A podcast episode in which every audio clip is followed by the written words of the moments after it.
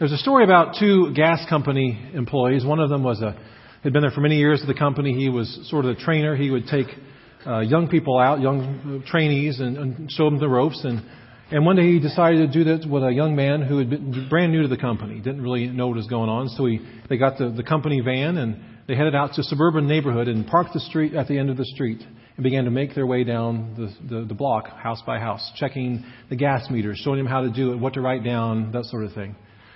Well, they made their way through, and things were going fine. They got to the last house on the block, and um, as they started to, to check at the, to go into the yard to check the gas meter, they noticed that the woman of the home uh, was standing in the door, doorway watching them. It wasn't really unusual. I mean, people would often kind of check to make sure nothing fishy was going on, and so they went about their business. And when they got done checking the gas meter, uh, the, the, the, the trainer, the supervisor, who was about 20 years older than the, the trainee, thought he had a little fun with him and said, I'll, I'll race you back to the truck. Uh, I bet you I can beat you. So they took off running as fast as they could, full out, arms churning, uh, gasping for air, almost to the truck when they noticed, they heard something behind them. It was a, it was the woman. The woman from the house was chasing them and running as fast as she could as well. And so they were kind of worried, thought maybe something was wrong. So they stopped and they asked her, is everything all right? And she said, well, when I see two gas men running full speed away from my house, I figure I better run too. On that first Easter, in the first part of John chapter 20, we find there are also three people two men and a woman who are running full speed. And the difference in the story is that all three of them are running because they're afraid. They're confused, they're bewildered, uh, they're upset. They, the man that they had loved and served and followed for many years, for three years, was dead. They'd seen him crucified. They'd seen him laid in the tomb. They'd seen this huge stone put in front of it. They'd also seen a guard placed in front of the tomb. And now they get news that the stone is rolled away, that the body is gone, and somebody apparently has stolen Jesus' body. Let's take a listen now as, as it's described in John 20, the first nine verses the verses right before the verses that Melissa read this morning. Early on the first day of the week, while it was still dark, Mary Magdalene went to the tomb and saw that the stone had been removed from the entrance. So she came running to Simon Peter and the other disciple, the one whom Jesus loved. And we know from later reading that that is John, the one whom Jesus loved. They had a special relationship. And said, They have taken the Lord out of the tomb, and we don't know where they have put him. So Peter and the other disciple started for the tomb. Both were running, but the other disciple outran Peter and reached the tomb first. He bent over and looked in at the strips of linen lying there, but did not go in. Then Simon Peter, who was behind him, arrived and went into the tomb. He saw the strips of linen lying there, as well as the burial cloth that had been around Jesus' head. The cloth was folded up by itself, separate from the linen. Finally, the other disciple who had reached the tomb first also went inside. He saw and believed. They still did not understand from Scripture that Jesus had to rise from the dead. So the Scripture, the story tells us that the other disciple and, and Peter, they get to the tomb and they see it's empty. It's just as Mary has reported it. They see the empty tomb, they see the grave closed, and it says that, that he believed. Now, what exactly did did, did Peter believe? That Jesus was risen from the dead? Well, no, not yet. Uh, they had just he believed simply that what Mary had told him that the tomb was empty, that Jesus had been stolen, his body had been stolen by somebody, was apparently true. And and so he, John, and Peter they turned back and they began to make their way back to town, back to home, no doubt sad, upset, and worried about what was happening to Jesus' body. Jesus' body is gone, and, and apparently so is their hope. Hope. Easter really is all about hope, isn't it, when we think about it? We celebrate it for a variety of reasons family tradition, our belief in Christ, maybe somebody makes us come to church. But we, we celebrate Easter because it's about hope. Have you ever been in a place in your life where you, um, where you ran out of hope, where you lost hope? Maybe you start out with high hopes for a stage of your life, about your, your education, or maybe a, uh, an athletic season, or a music competition, or your marriage, or your relationship with your kids, your business, your financial situation, your golden years, and things, they just don't turn out the way that you had hoped, that way you'd expected. You know, life has a way of throwing us curves, doesn't it? We're surprised at every turn. Plans fall apart. People disappoint us. Sometimes we disappoint ourselves, don't we? And suddenly the life that we're living isn't the life we dreamed of at all, and we find ourselves in a place that we never expected to be. Like Fantine. Maybe you recognize her name, Fantine, the young woman from Victor Hugo's novel Les Miserables. And in the musical version, she sings, this powerful song as she finds herself in a hopeless place. Remember the story? She, um, she's had a summer lover and he's left her alone with a child, so she finds work in a factory to provide for her child, Cosette, who is being taken care of by some cruel and crooked innkeepers. When her bosses find out that she had Cosette out of wedlock, she's thrown out of the factory, she loses her job, and now she's in the streets. Nowhere to go, no way to provide for her, her daughter. She's forced to sell her hair, and then she sells her teeth, and then finally she sells her body. She's falsely accused of a crime and placed under arrest, and on top of all this, she's desperately ill. And out of that dark place she sings, I dreamed a dream in days gone by, now life has killed the dream I dreamed. Well, happy Easter to you too, Doug. kind of a strange way to start a sermon, isn't it, on Easter, talking about disappointment and hopelessness. Uh, but we all have the experience. We know what it is to have a dream and to not see it realized. When we're kids, we have childish fantasies of being an astronaut or being a professional athlete or a famous singer. For the vast, vast, vast majority of people, that those dreams will never come true. But we all know what it is to have an expectation of something to happen in our life, a relationship, a job, and it doesn't pan out. And we're disappointed. And we lose hope. That's where Easter begins, really. Easter begins with a woman who has no hope. Mary is found at the grave and she's, she's weeping. So let's begin our journey there, in that dark place, and see if Scripture will take us to a place of, of, of, of hope and of joy and of celebration.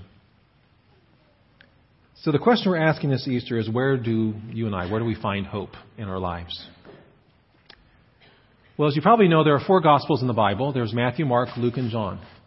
And Matthew, Mark, and Luke, they all, they all, all of them, and John, all record the account of Jesus' resurrection. Um, but there's a few differences. Matthew, Mark, and Luke tell us what happened. John does as well, but John also teaches us how to live in light of what happened on that first Easter Sunday morning. And so we come to the story. John and Peter have gone home. Mary is left alone at the open tomb. It's, it's yawning emptiness staring her in the face, and she does the only thing that's left to do, which is she begins to cry. She weeps. Now, who exactly is Mary Magdalene? There's all kinds of legends and stories about her. Um, in the in the eighth century, a, a legend arose in, in the church that that she was the prostitute in Luke seven who anointed Jesus with her tears, but there really is no biblical support for that. In the rock opera Jesus Christ Superstar, Mary Magdalene is portrayed as this sensuous woman who's torn between between two conflicting emotions and poles, torn between religious devotion to Jesus as her Lord and Savior and and between romantic attraction toward him. And she sings, I don't know how to love him. According to the Da Vinci Code, the popular novel and movie, Mary became Jesus' wife, the mother of his child, and the leader of the church after his death. None of these portrayals of Mary Magdalene have any historical or biblical support. What we are told in the Bible is that Mary Magdalene was one of several women who became followers of Christ and who supported him in his ministry. We're also told that she was delivered from seven demons. And we don't know what that looked like in her life, in her case. But from other accounts of, of demon possession in the Bible, a person could cut themselves, throw themselves into fire, lose control of their themselves and their behavior and their emotions. And so people like that would have been locked up, thought crazy, turned out in the streets, they would have been a pariah or an outcast. So, whatever her past had been, and however it had been manifested in life, it had been a tough life before Jesus showed up on the scene. And with a single word, he delivered her from these dark forces, and she found life again and hope and joy, a life centered on Jesus. And now he's gone. He's gone. And she must have thought, what next? What now? Will the demons come back? What does my future hold without Jesus? Her hope was gone. What is hope anyway? Is it wishful thinking or naive optimism? We say things like, hope it doesn't rain today, or hope it does rain today. We say things like, hope my team wins, hope the economy bounces back, hope the sermon doesn't go too long. That's wishful thinking, by the way. Emily Dickinson, the poet, tells us that hope is the thing with feathers that perches in the soul, whatever that means. English professors, teachers, they can tell us what that means later. The dictionary tells us that hope is a desire with the expectation of fulfillment. So hope begins with this desire for something good to happen, but then it adds this, this expectation, this element of expectation of, a, of this is going to happen. It's more than a wish, because wishes tend not to come true, contrary to what Disney tells us. When we wish for something to happen, we want it to happen. But when we when we hope for something to happen, we're counting on it. We're emotionally, we're emotionally invested. We believe it's going to happen. But hope is more than just a word. Hope is to the spirit what oxygen is to the body. Without hope, we die. I mean, think about an athletic competition. When a team loses hope, you just as well stop the clock, get off the field, get off the court, the game's over. When investors lose hope, the stock market crumbles. When a patient loses hope, death is all but crouching at the door. Viktor Frankl, a, Jewish psychiatrist and philosopher, survived years in the Nazi concentration camps, and he noticed something interesting. More, more prisoners than normal seemed to die after Christmas. And he figured out that they were hoping that they'd be free by then, and when they weren't, their hopes were not realized. They, they gave up. He learned that as long as prisoners had something to live for, a reason to press on, they could endure just about anything. But once they lost hope, it was all over. The Russian writer Dostoevsky said that to live without hope is to cease to live. So we quoted Frankl, Dostoevsky, and now that third great thinker, Bobby Knight. Bobby Knight, of course, you might remember, is, was the coach of the Indiana Hoosiers, won three national championships. Um, he also boasted one of the highest graduation rates for his players, never accused of cheating. But he was an interesting person because he was also famous for throwing chairs and throwing tantrums and, and chewing out officials and players and fans and media, anybody in his vicinity. And he wrote a book a few years back called The Power of Negative Thinking. And according to Bobby Knight, hope is the worst word in the English language. He says it's foolish and lazy to tell yourself that things are going to be all right. He says they'll only be all right if somebody steps up and does something about it. Now, whatever you think about Bobby Knight, I think he's on to something. Hope needs a reason to not just simply be a wish or a want to.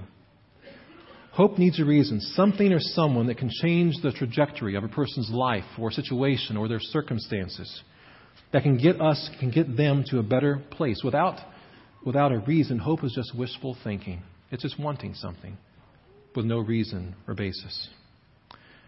All of which is to say that Mary Magdalene had no reason for hope on that first Easter. She showed up expecting nothing more than a corpse badly in need of spices. She found an empty tomb. As far as she was concerned, it was over.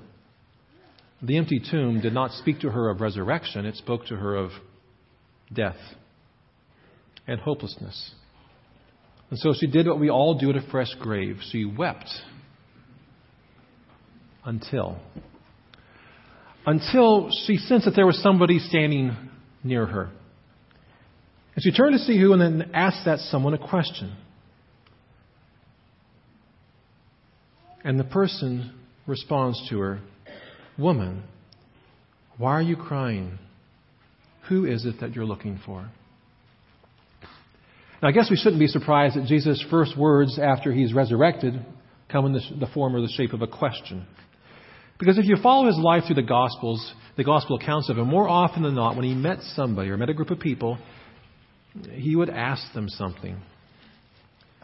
Why do you fear? Why do you lack faith? Why do you, whatever it might be, what are you hoping for? What are you looking for? Who do you think I am? So on and so forth. He generally would ask some sort of question. He would meet them where they were. He would, he would listen to them. He would try to understand them. And then he would share with them hope. And it turns out that we don't share hope by hitting people over the head with it. Notice that Jesus doesn't say Mary to Mary, Ta da, it's me, Jesus. He doesn't say, Stop crying, woman, it's going to be fine. He doesn't scold her for her lack of faith. He meets her where she is.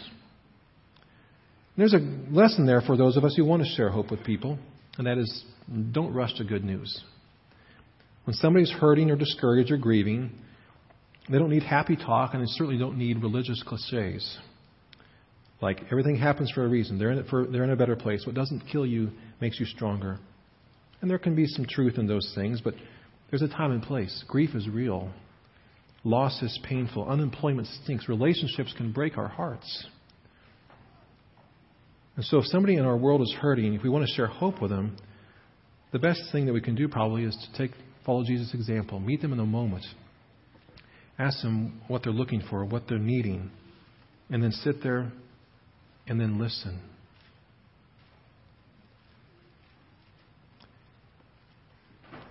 Now, the empty tomb and the angel's announcement that Mary experienced earlier, they weren't enough for her. They weren't enough for her to regain hope, and they weren't enough to convince her. She needed something more personal than that. She needed a real encounter with Jesus Christ. And, and we do too, don't we? we? We need evidence, certainly. And there's plenty of it regarding the resurrection, the empty tomb, written records, both biblical and non biblical, the transformation of the disciples from scared, afraid people to powerful leaders who, who served and gave their lives to others in the face of all sorts of threats and persecution.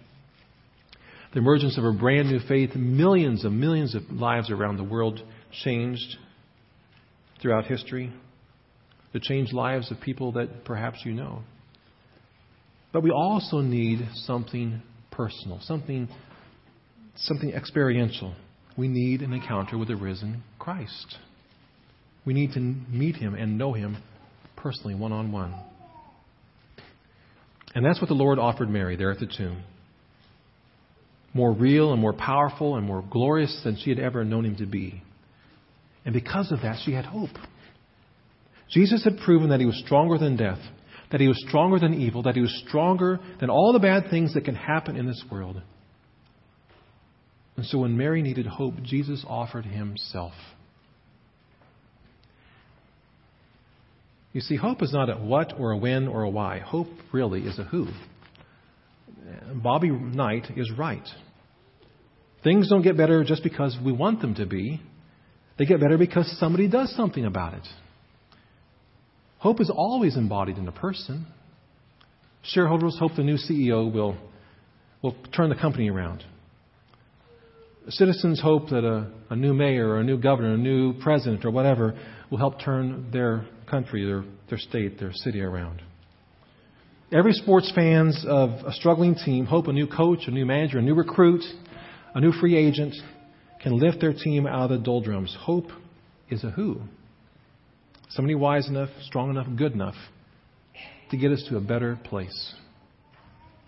And Jesus Christ I tell you on this Easter, is that someone. And his resurrection proves that he is stronger than any setback, any disappointment, any failure, any evil, any love, lack of love, any loss, any disappointment that comes our way in life. Hope. That's what we celebrate on Easter. Hope is the confidence that God will and can do something good in this life and certainly in the next. So, whatever you're experiencing this morning, whatever you're dealing with, God can do something good with it or in it. Which doesn't mean that we minimize the pain or the loss or the evil of it. It simply means the story isn't over yet. God can and will meet you in that place, in that moment, as surely as He met Mary in her dark place. Easter is about hope. Now, we left poor Fantine dying in the streets at the beginning of the message. And, and if you know anything about Victor Hugo, he wrote Les Miserables because he wanted to expose what he called the three great evils of his time poverty, the exploitation of women and children, and spiritual darkness. And he pulls no punches in his story, and Fantine ends up dying of her illness, just like many people do in the real world. But somebody is there. Jean Valjean takes Cosette into the arms, into his arms, and he protects her and he raises her. And later on, in the end of his life, he he gives her over to a fine young man who becomes her husband. And as Valjean dies at the end of a long and good life, Fantine's spirit returns to usher him into heaven. And the musical ends in a great reunion of all the characters singing about a new and better day. They sing, Will you join in our crusade? Will you be strong and stand with me? There's a future about to start when tomorrow comes. A song of hope.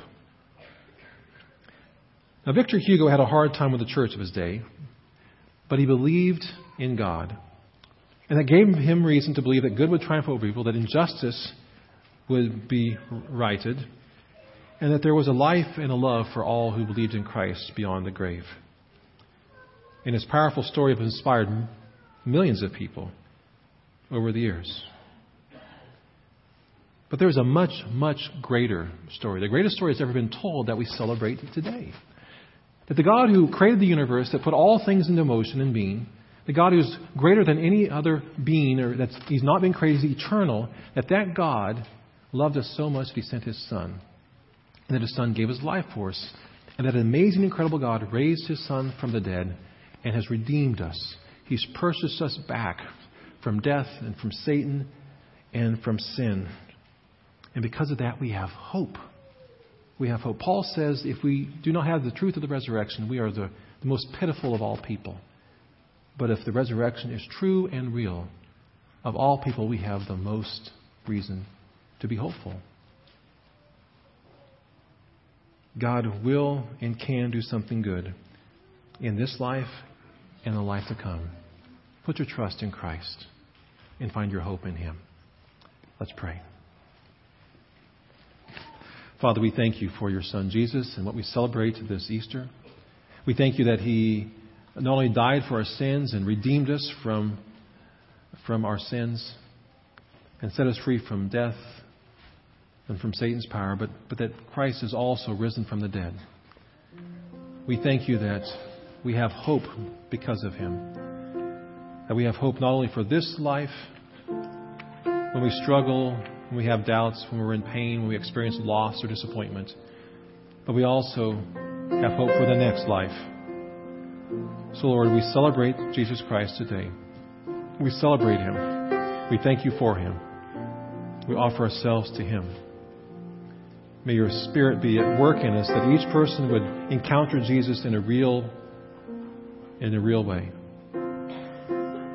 That Easter not just be words on a page, words from a preacher, words in a song or a prayer, but Easter would be personal and real to us. We thank you, Father. We offer ourselves to you in Jesus' name. Amen.